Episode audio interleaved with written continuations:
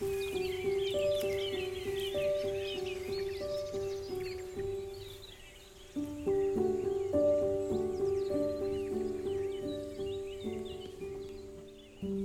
ti do il benvenuto alla seconda stagione di South Tune Podcast Il benessere dopo il trauma.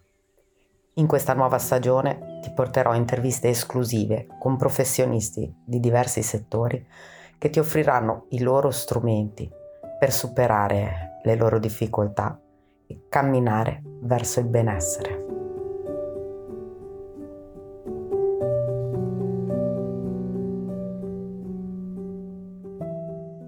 Un disclaimer. Questo podcast non contiene né informazioni di natura medica né psicologica professionale. Se senti di aver bisogno di un supporto psicologico, per favore rivolgiti ad un professionista che ti possa aiutare.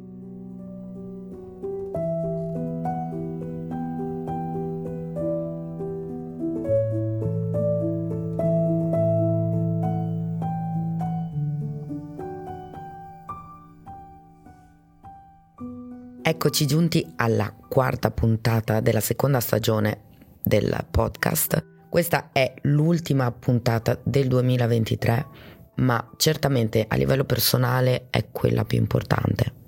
Sarà una puntata in inglese, quindi se hai bisogno della traduzione ti invito a guardarla su YouTube, altrimenti puoi continuare ad ascoltare questa magnifica intervista assieme a Lisha Sky che è la CEO e cofondatrice assieme a Bessel van der Kolk della Trauma Research Foundation. È una educatrice in campo di somatica, un'artista, una musicista e io ho avuto la bellissima opportunità di seguire delle sue lezioni e delle sue conferenze. Guida delle esperienze trasformative che incorporano esercizi dinamici, musica, movimento e utilizzo della voce e dell'ascolto. Spero che apprezzerai questa opportunità, è la prima volta che lei viene intervistata in Italia e quindi ecco a te l'intervista con Liscia Sky. So, good morning, good afternoon, good evening. I'm very, very grateful to have you on this call. And for me, it means a lot. And so, thank you for, for being here, just for your presence. And um, Licia, I'd uh, like you to tell us a bit more about your story, if you. I'm so delighted to be with you, Claudia. Thank you. My story I I have to go way back actually. Um, because I, I'm in the trauma world, but I come to the trauma world, I think, from my own personal experiences first, before there was any intellectual understanding about what trauma is. Um, I had two parents who, as beautiful and intelligent as they were, were very traumatized people. Um, my mother is Japanese and she survived the firebombing of Tokyo when she was a very little girl. And then she was separated from her family for many years. And so, uh, violence, war, separation, those are all things that, that have a, a lasting mark developmentally on children it affects them for the whole of their lives. And my father uh, was an American black man whose family was part of the Great Migration from the South to the North, mm-hmm. and they um, they lived on the south side of Chicago in a very poor and violent neighborhood, and and his mother died when he was very young and he was homeless when he was 13 and was part of gangs and joined the military in order to make a better life for himself.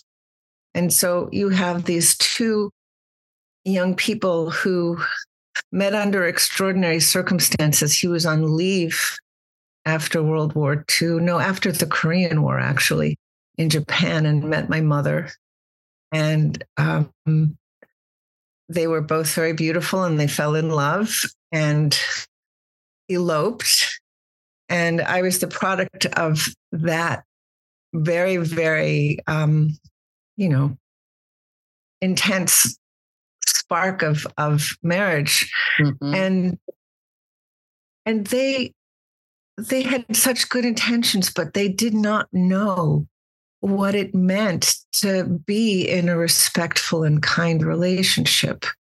And so there was turmoil, and they were very violent with me. And um, by the time I was 12, I didn't want to be alive anymore. And I was trying to figure out how to die. And I, looking around, saw how messy all those ways were. And I just decided that I was going to demand from God that I not be here anymore. And um, miraculously, that wish was granted. And I had a pretty classic near death experience um, where I left my body, went through a tunnel of colors and had life review, went into the light. And um, and I wanted to stay there. It was such a loving, warm place. It was luminous. And I thought, this is who I am. Of course, I belong here. And then all the light around me said, Oh, you have so much work to do. You have to go back. and I was given a life preview where I saw myself almost as the person that I am now, which as a 12 year old living in a very small, tight little life, I mean, I, I, left out many details of how complex it was to be a multiracial person in a white dominant world. Um, but I saw this big person on a big world stage, and I saw a globe that was the earth covered in lines of light. And I was told that those were my lines of travel around the earth connecting light. And I had no idea how I was going to become that person when I came back. I saw I that person. yeah. So so that's that's a brief answer that I almost never give anybody because it's just, it's so far out there. But I began to practice yoga on my own. I found books. I meditated on my own. Um, and and somehow I felt called to become a body worker. I thought, what could I do that's a healing thing? Because I had no idea how to do what I'm doing now, public speaking and whatnot. But I, so I began to work with my hands. I began to intentionally develop an awareness of pain and healing.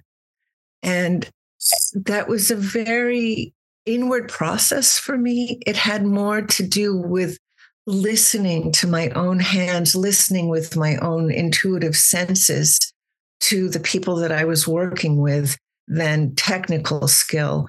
Um, you know, technical things are very mechanical, and my way of listening to people's bodies has more to do with flow and resonating with someone and feeling empathy for what they must be feeling.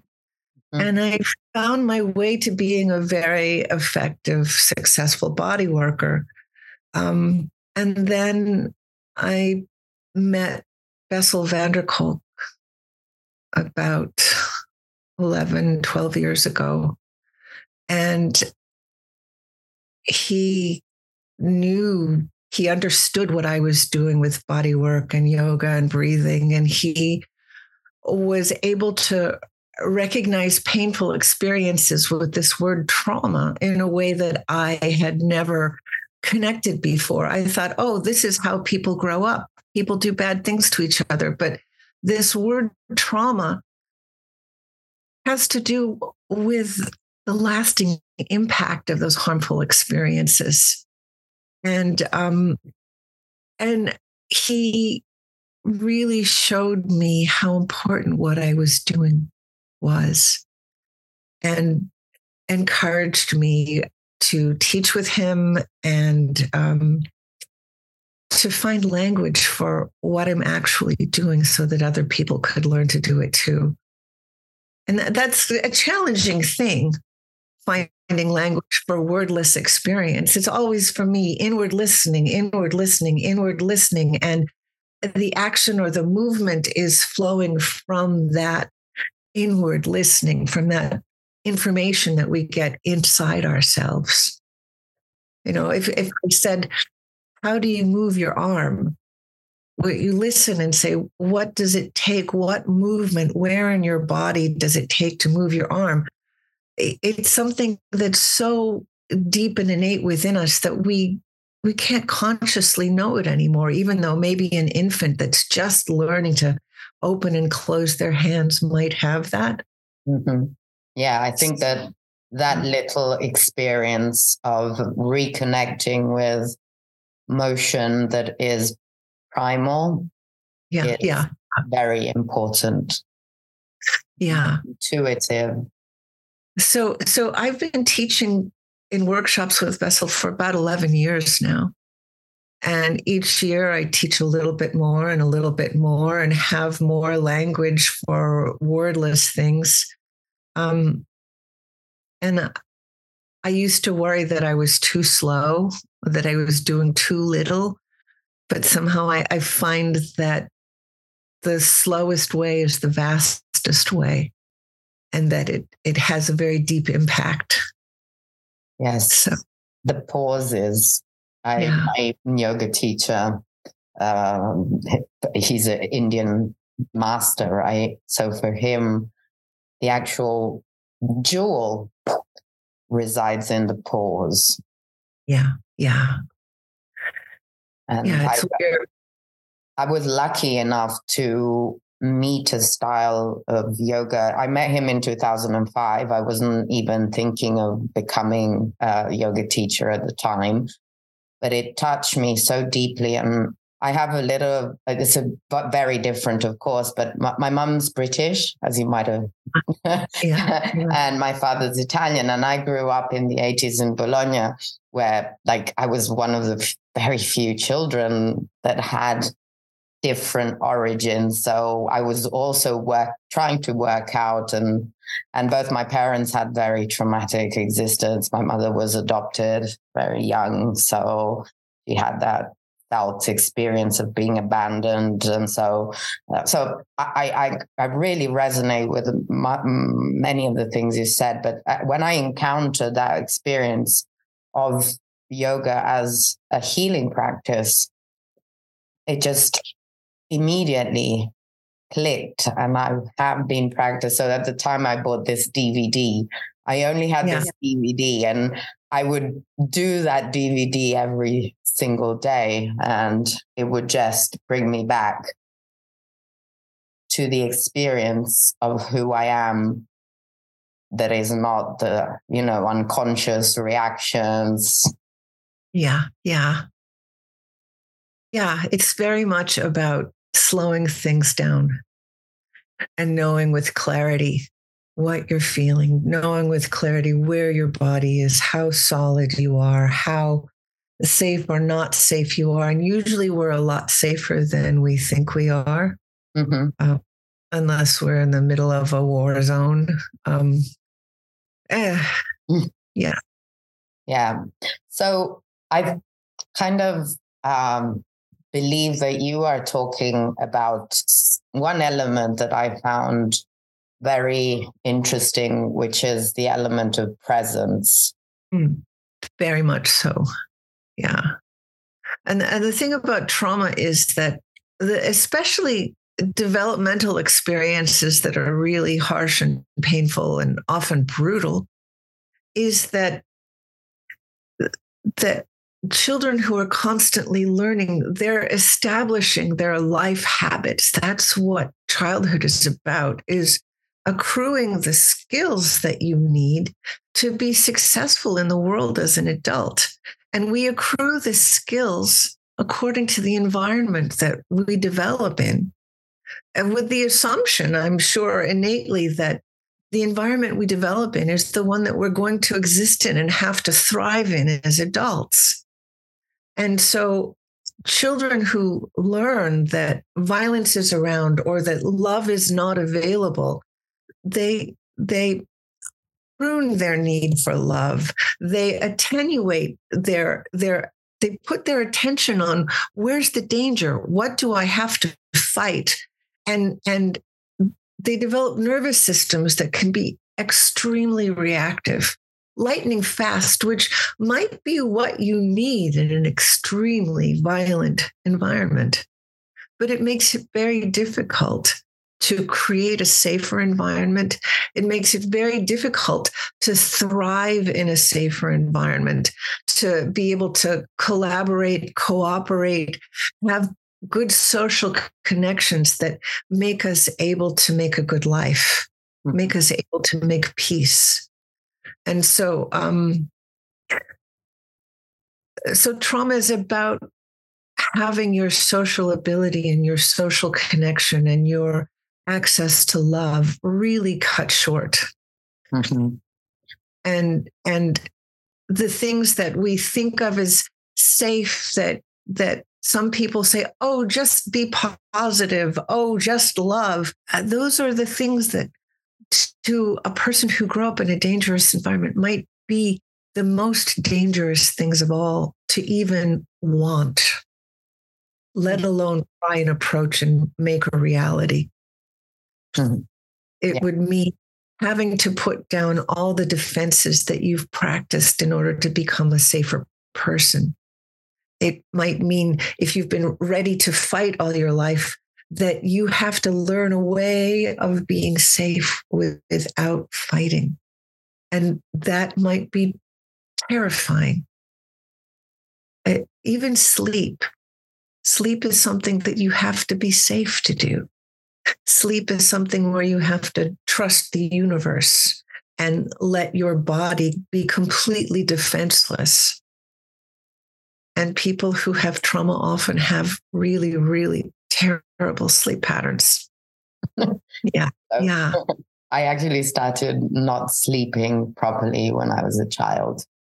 When yeah. my father was an academic, so he traveled a lot for his work. And when I was left alone with my mom, I wouldn't I wouldn't sleep. So yeah. it was a very yeah. unpredictable uh, environment for me, and and it was uh, and I have this idea that being addicted to the stress level becomes your natural right right way of responding, and it takes a lot of work to yeah. get rid of that, or not get rid of it, but be even just to be aware that, mm-hmm. that is an actor at play in your experience, right?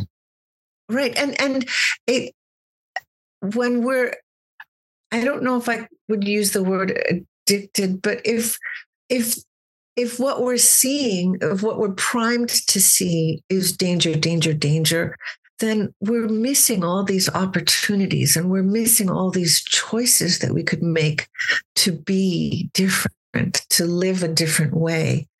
Um, you know, and I, I think type A workaholic kind of people who are busy, busy, busy and feel like, oh, I'm thriving, I'm supercharged, I'm successful in this way.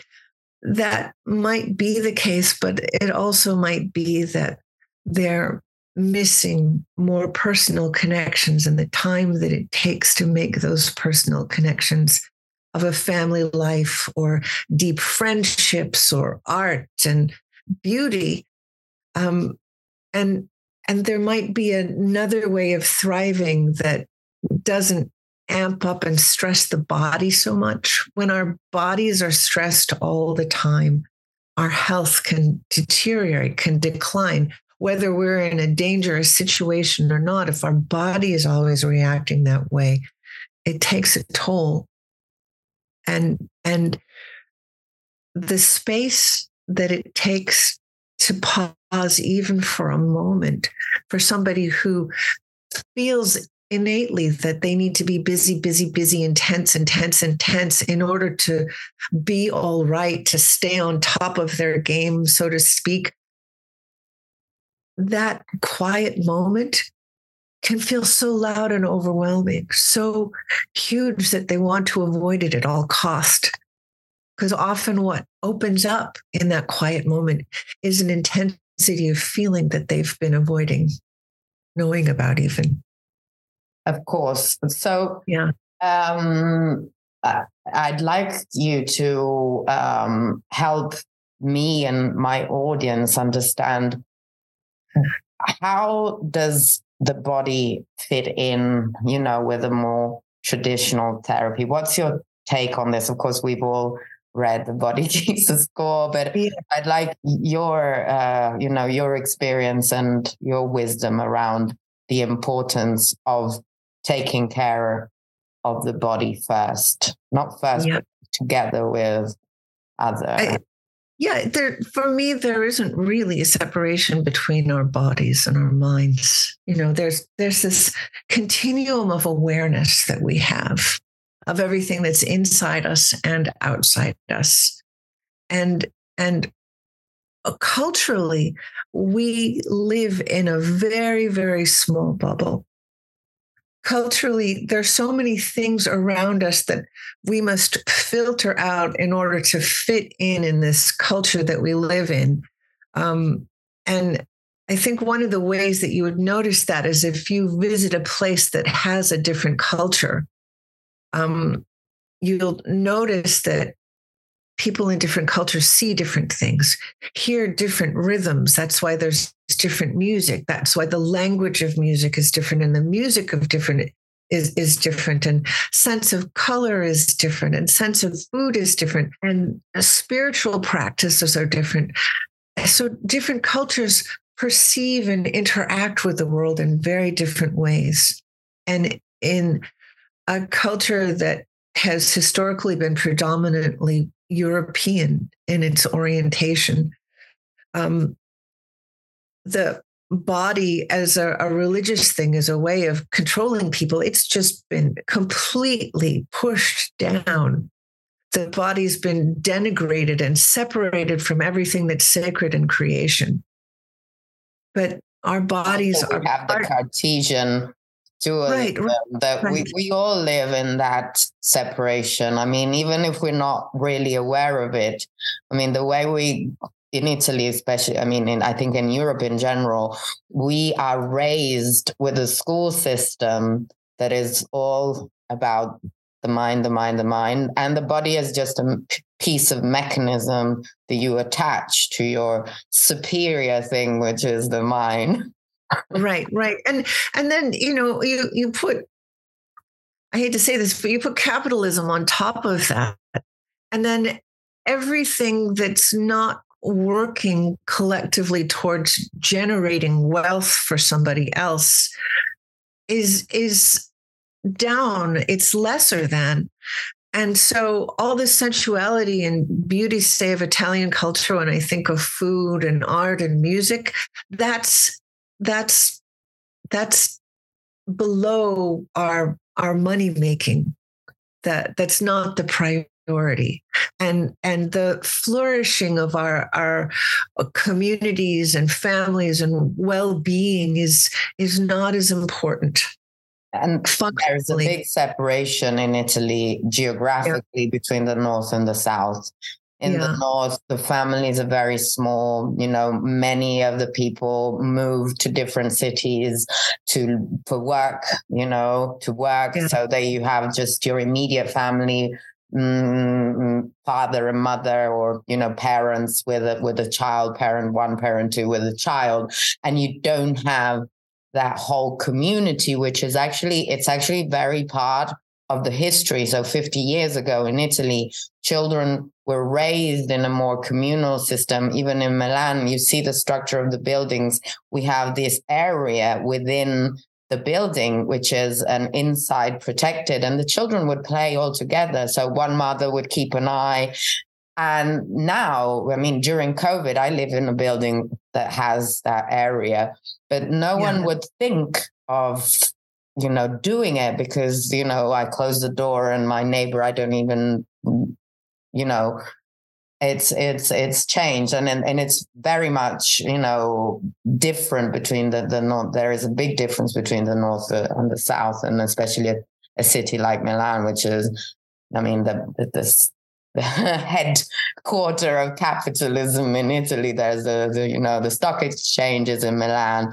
All the communication agencies are in Milan. The fashion is in Milan. The design is so it's an economic capital. Right and and so we're further removed from our innate humanity mm-hmm.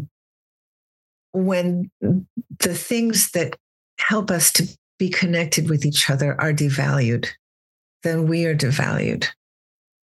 So the practice is how do we come back to value ourselves respect ourselves develop a relationship with our whole being?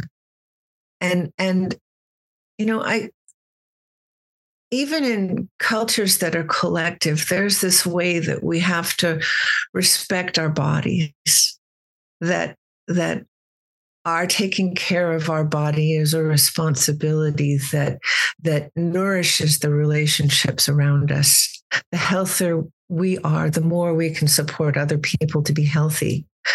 Um, and you know, I I know in American culture, loneliness is a thing that is growing and growing and growing. More people living alone, being disconnected, not knowing how to reach out, not knowing how to co-create experiences where joy can happen between friends, between family, between coworkers. It's it's not there. But the thing that I think we've lost a sense of, or maybe the thing that we could discover is how to start with a relationship with ourself again.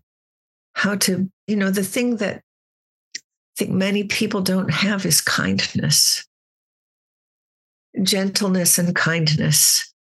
And it sounds like such a simple little thing that you could just swat it away and say, oh, that's not important. You don't need kindness to survive. But it's something very essential to life.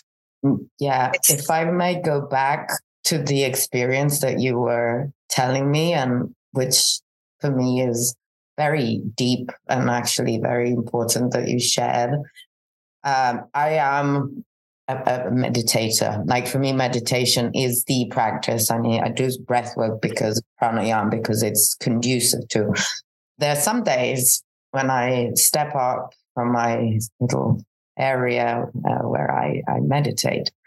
I have this you know, expansive feeling. I want to thank everyone. I'm grateful. I find the beauty even in the simplest thing. And I write messages to people who think probably think I'm completely crazy because I just feel.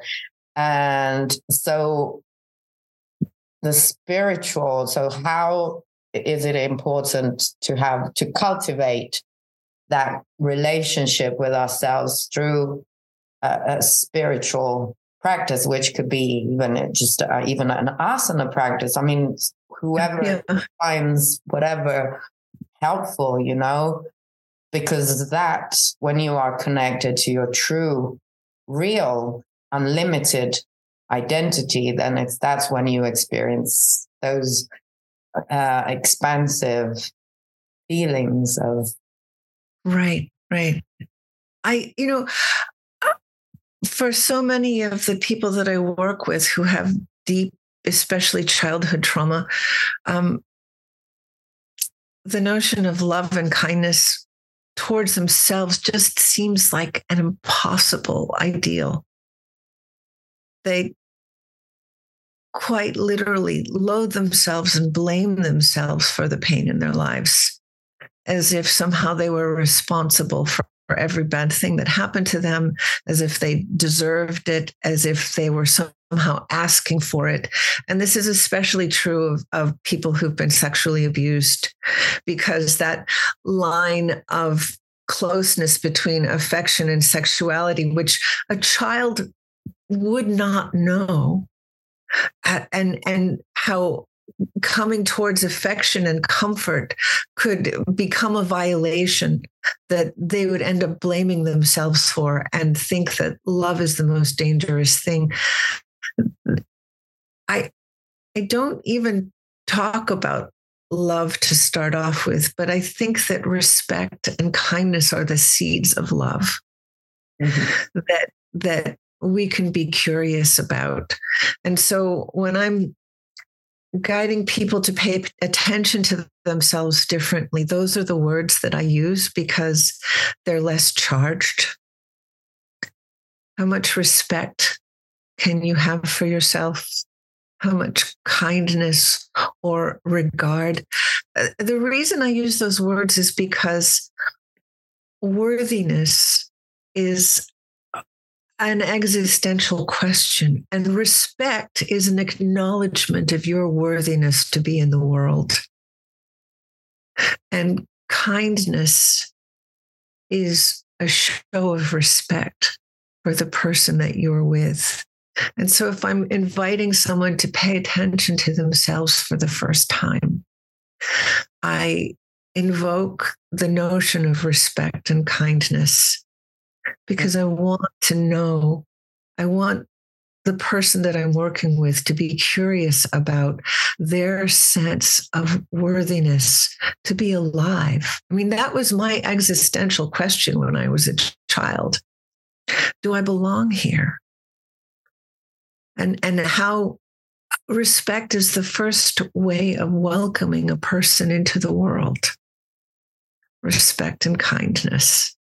And that's that's a very specific kind of love that says, I hold you in regard. Mm-hmm. You belong here. Mm-hmm. This is very powerful shift in yeah. language. And we are people, I mean, we use language and there's no way out of it. So definitely this is a very important yeah. um, aspect of uh, and um, you know most of the time you don't really know i mean I, I i i not being a psychologist people come to me and i don't ask them to tell me anything about their traumatic yeah. experience because i want to build a relationship that comes through the practice together, the experience, the shared experience, the language, but what you just taught me. I'm really grateful because it's actually a very important and fundamental shift because uh, yeah. sometimes even beautiful words,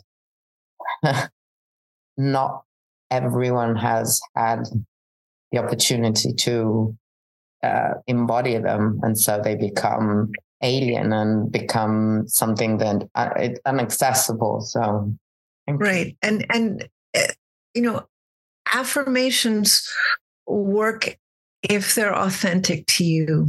If they're from the outside, affirmations are sometimes a thing that you can fail at miserably because it's not true for you. And and so often the people that I work with of even offering kindness is like, oh, that's not for me. That's not for me. I don't. I don't belong here. I don't deserve respect. But I. It, that's just the the basic, fundamental thing that that should be our birthright. That. Um. Yeah. So. So returning to a very, very basic place. Um, and and for me, I, I've learned that telling a story about what happened is not the thing that makes you better.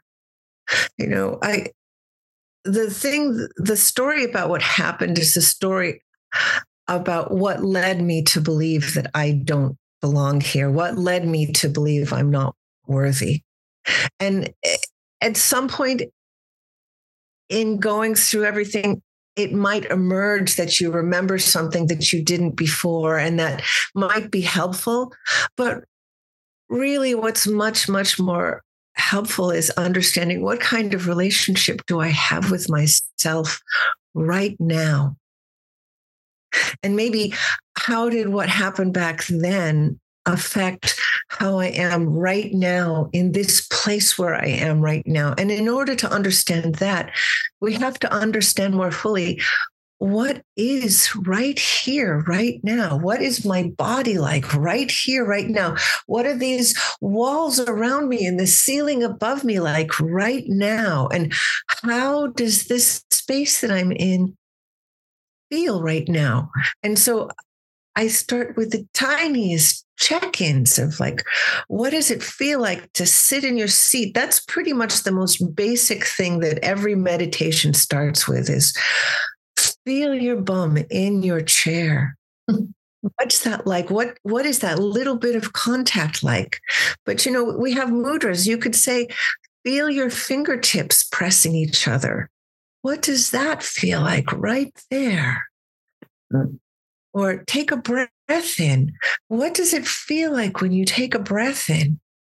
What's happening inside your body as this sponge of your lungs absorbs oxygen and somehow that motion pushes all the carbon dioxide out of your blood and then you exhale through your lungs the the gases that your body has used how how does that feel what what do your muscles feel like in your body? What does your spine feel like? And we follow things in a way where we're curious and and open and we get to notice maybe we notice that oh i've been holding myself very still what happens if when i breathe i allow my spine to move what happens if when i breathe i allow my chest to rise up just a little bit what happens if i feel my weight shifting in my seat from side to side. So, so, and I love how you're wiggling with me. Yeah, because I actually, I, I find myself, and uh, honestly, yeah. like I, I know that of course I've built the awareness, and uh, actually all the practices that I have have helped me very much navigate the challenges, especially in the last year. And but I know that for me, the rocking is yeah, yeah. self-soothing thing and i find myself doing it a lot and feeling you know the weight going from one cheek about yeah yeah you know, yeah, you know it, that's our sense of balance. Mm. And when you put your weight on one side of your body, everything else has to shift slightly to accommodate that. Our sense of balance is so deeply within us because we learned and practiced it from infancy until we could walk and run. That's the thing that we master first. We master balance before we master language. Our sense of gravity and our relationship to gravity is one of the first things that it's not something that you get a manual for and you get to read how to balance. It's this exploration. Our little scientist baby bodies are figuring out this very complex thing. And then we get to take it for granted. Yeah, I remember my son. I mean, he was very physical and he learned to um, uh, crawl backwards because we were living in an apartment that had steps. So the first yeah. time he bumped his face, and I was like, oh. then he learned, he turned around and just crawled back backwards. So yeah, yeah. Imagine the, you know, the sense of, you know, being able to figure that out without having any language to go with it. Isn't that amazing? I, I actually had stairs in my my house with my first child and and it, wasn't too many stairs, but he was so good at getting up them. And I would pull him and make him practice going backwards because I didn't want him to fall. yeah, yeah. And then they, they do this thing where they hang on and they cruise and they're mastering where's the center of my body? Well, they're learning what happens if I lean this way? What happens? You know, that they, they learn to tighten one side of their body or not tighten one side of their body? And what do I have to do to lift my arm without falling over? There's so many complex things that are innate to us now mm. that weren't when we first came into the world. And love is something that is innate to babies. Babies are loving, reciprocal creatures. They imitate, they respond, they make sounds back, they make eye contact, they imitate facial expressions. And everything about them is geared towards making more and more connection with the beings around them. Mm-hmm. Yeah. That's what babies are for. Yeah, my and that's most of us love. My yeah. daughter having this, she was very, she was mirroring all the time.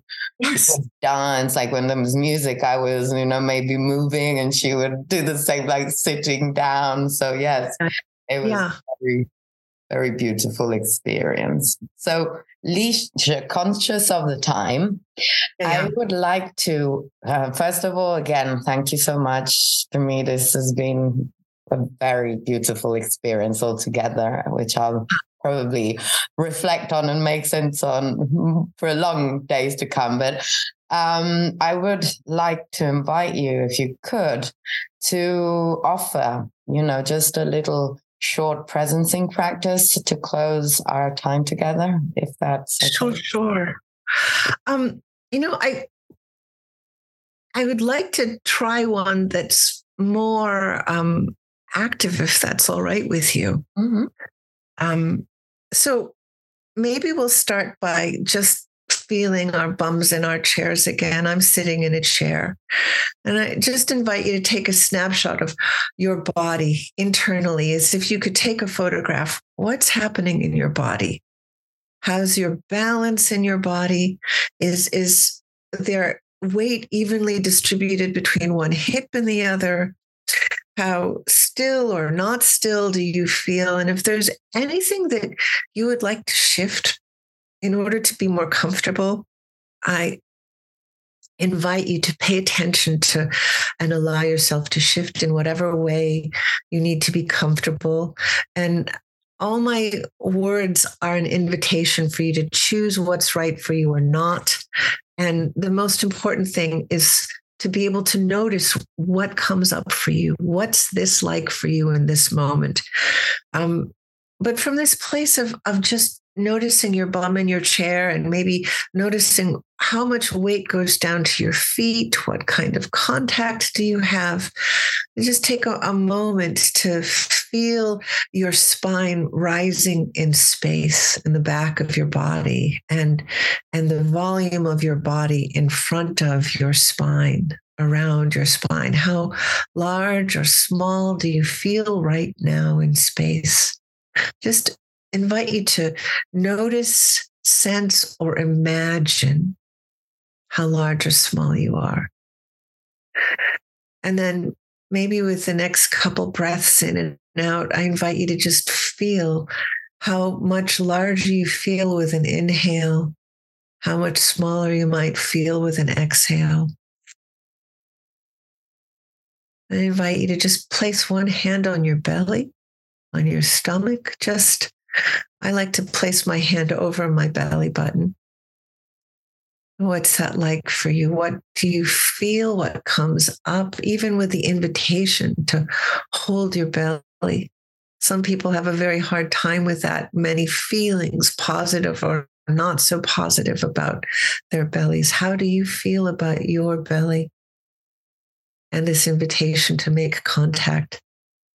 What does your hand feel? Maybe you feel your clothing. Maybe you feel the softness or firmness of your belly. I wonder do you have a different sense of how large or small you are now that your hand is on your belly versus what you felt like before when I asked you how large or small you felt? And then I invite you to notice what does your belly feel with your hand on your belly? Do you feel pressure? Do you feel temperature? Do you feel it only on the surface of your skin, or do you feel something further inward? How far inside you can you notice, sense, or imagine this contact of your hand on your belly? And I invite you to notice how your belly might expand a little as you breathe in and how it might go in again a little bit as you breathe out. So just feel your breath and that movement and that contact. And with the next breath in and out, I invite you to place your other hand on your heart or your chest. And just notice what this hand feels as it makes contact with your chest. What's this like? How large or small do you feel in space? What's the texture of your clothing? What's the firmness or softness of your chest? You might feel the rise and fall of your chest as you inhale and exhale. And for some of you, you might be able to notice faintly the sensation of a thud, thud, thud as your heart beats in your chest. You might be able to notice, sense, or imagine how quickly or slowly your heart is beating. You might be able to notice, sense, or imagine the two rhythms of your breath and your heartbeat. I invite you to notice, sense, or imagine what your chest feels, what your heart feels with your hand resting here this way.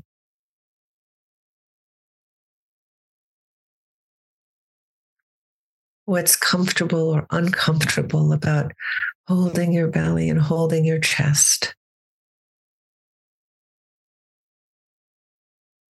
invite you to notice what your breath does in response to this holding. How far inside your chest can you feel this contact?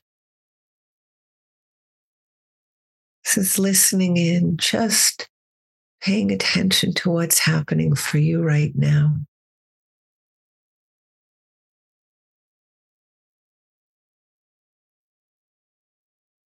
I invite you to slowly just notice that you happen to be holding somebody. That sensation of holding a person, that both hands are here in a way that's almost like an embrace. And I invite you to notice how you feel towards this person that you are holding. And I invite you as much as possible to hold an intention of respect and kindness towards this person that you're holding. And I invite you to notice that you are also being held by someone the sensations of being held by these two hands, these two arms, by someone who's been invited to hold an intention of respect and kindness toward you. I invite you to notice what it's like to have that intention of respect and kindness toward you and how much respect and kindness are you able to receive from this person who is holding you?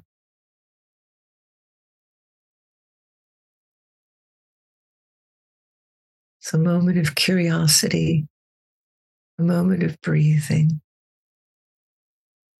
a moment of feeling maybe not being sure of the answer for all these questions, maybe wondering and feeling the physical sensations of being held. What's comfortable, what's uncomfortable, what's beautiful or what's scary.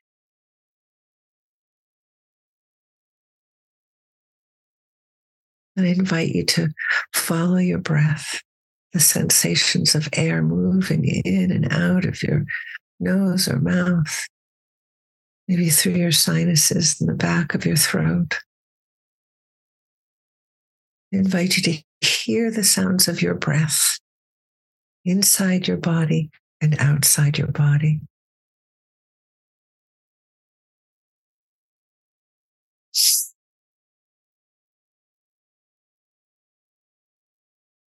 With the next few breaths in and out, I invite you to slowly have your hands float away from your body and maybe feel the sensations that remain in your body as your hands float away. Maybe you feel the sense of temperature change in your chest and your belly, in your hands. There might be a cooling that happens, but maybe there's a shadow or a resonance of this contact of holding. What do you still feel or notice or imagine? And I think that might be all we have time for. So I invite you to come back into the room that you're in yeah, just a little bit of squeezing, a little bit of looking around and seeing where you are. Yeah, a little bit of wiggling, a little bit of being here differently. And I, I hope that was enough of a, a little excursion inward. This was beautiful, lovely, juicy in my experience. so thank you, Licia, for being here. And um, um, I invite everyone to go and find you on the Trauma Research Foundation website to explore all the amazing work that you do, especially in training people to do this work in the world. And uh, thank you again for for pra- practicing with me, actually talking so with me. But... wonderful, wonderful. Okay. And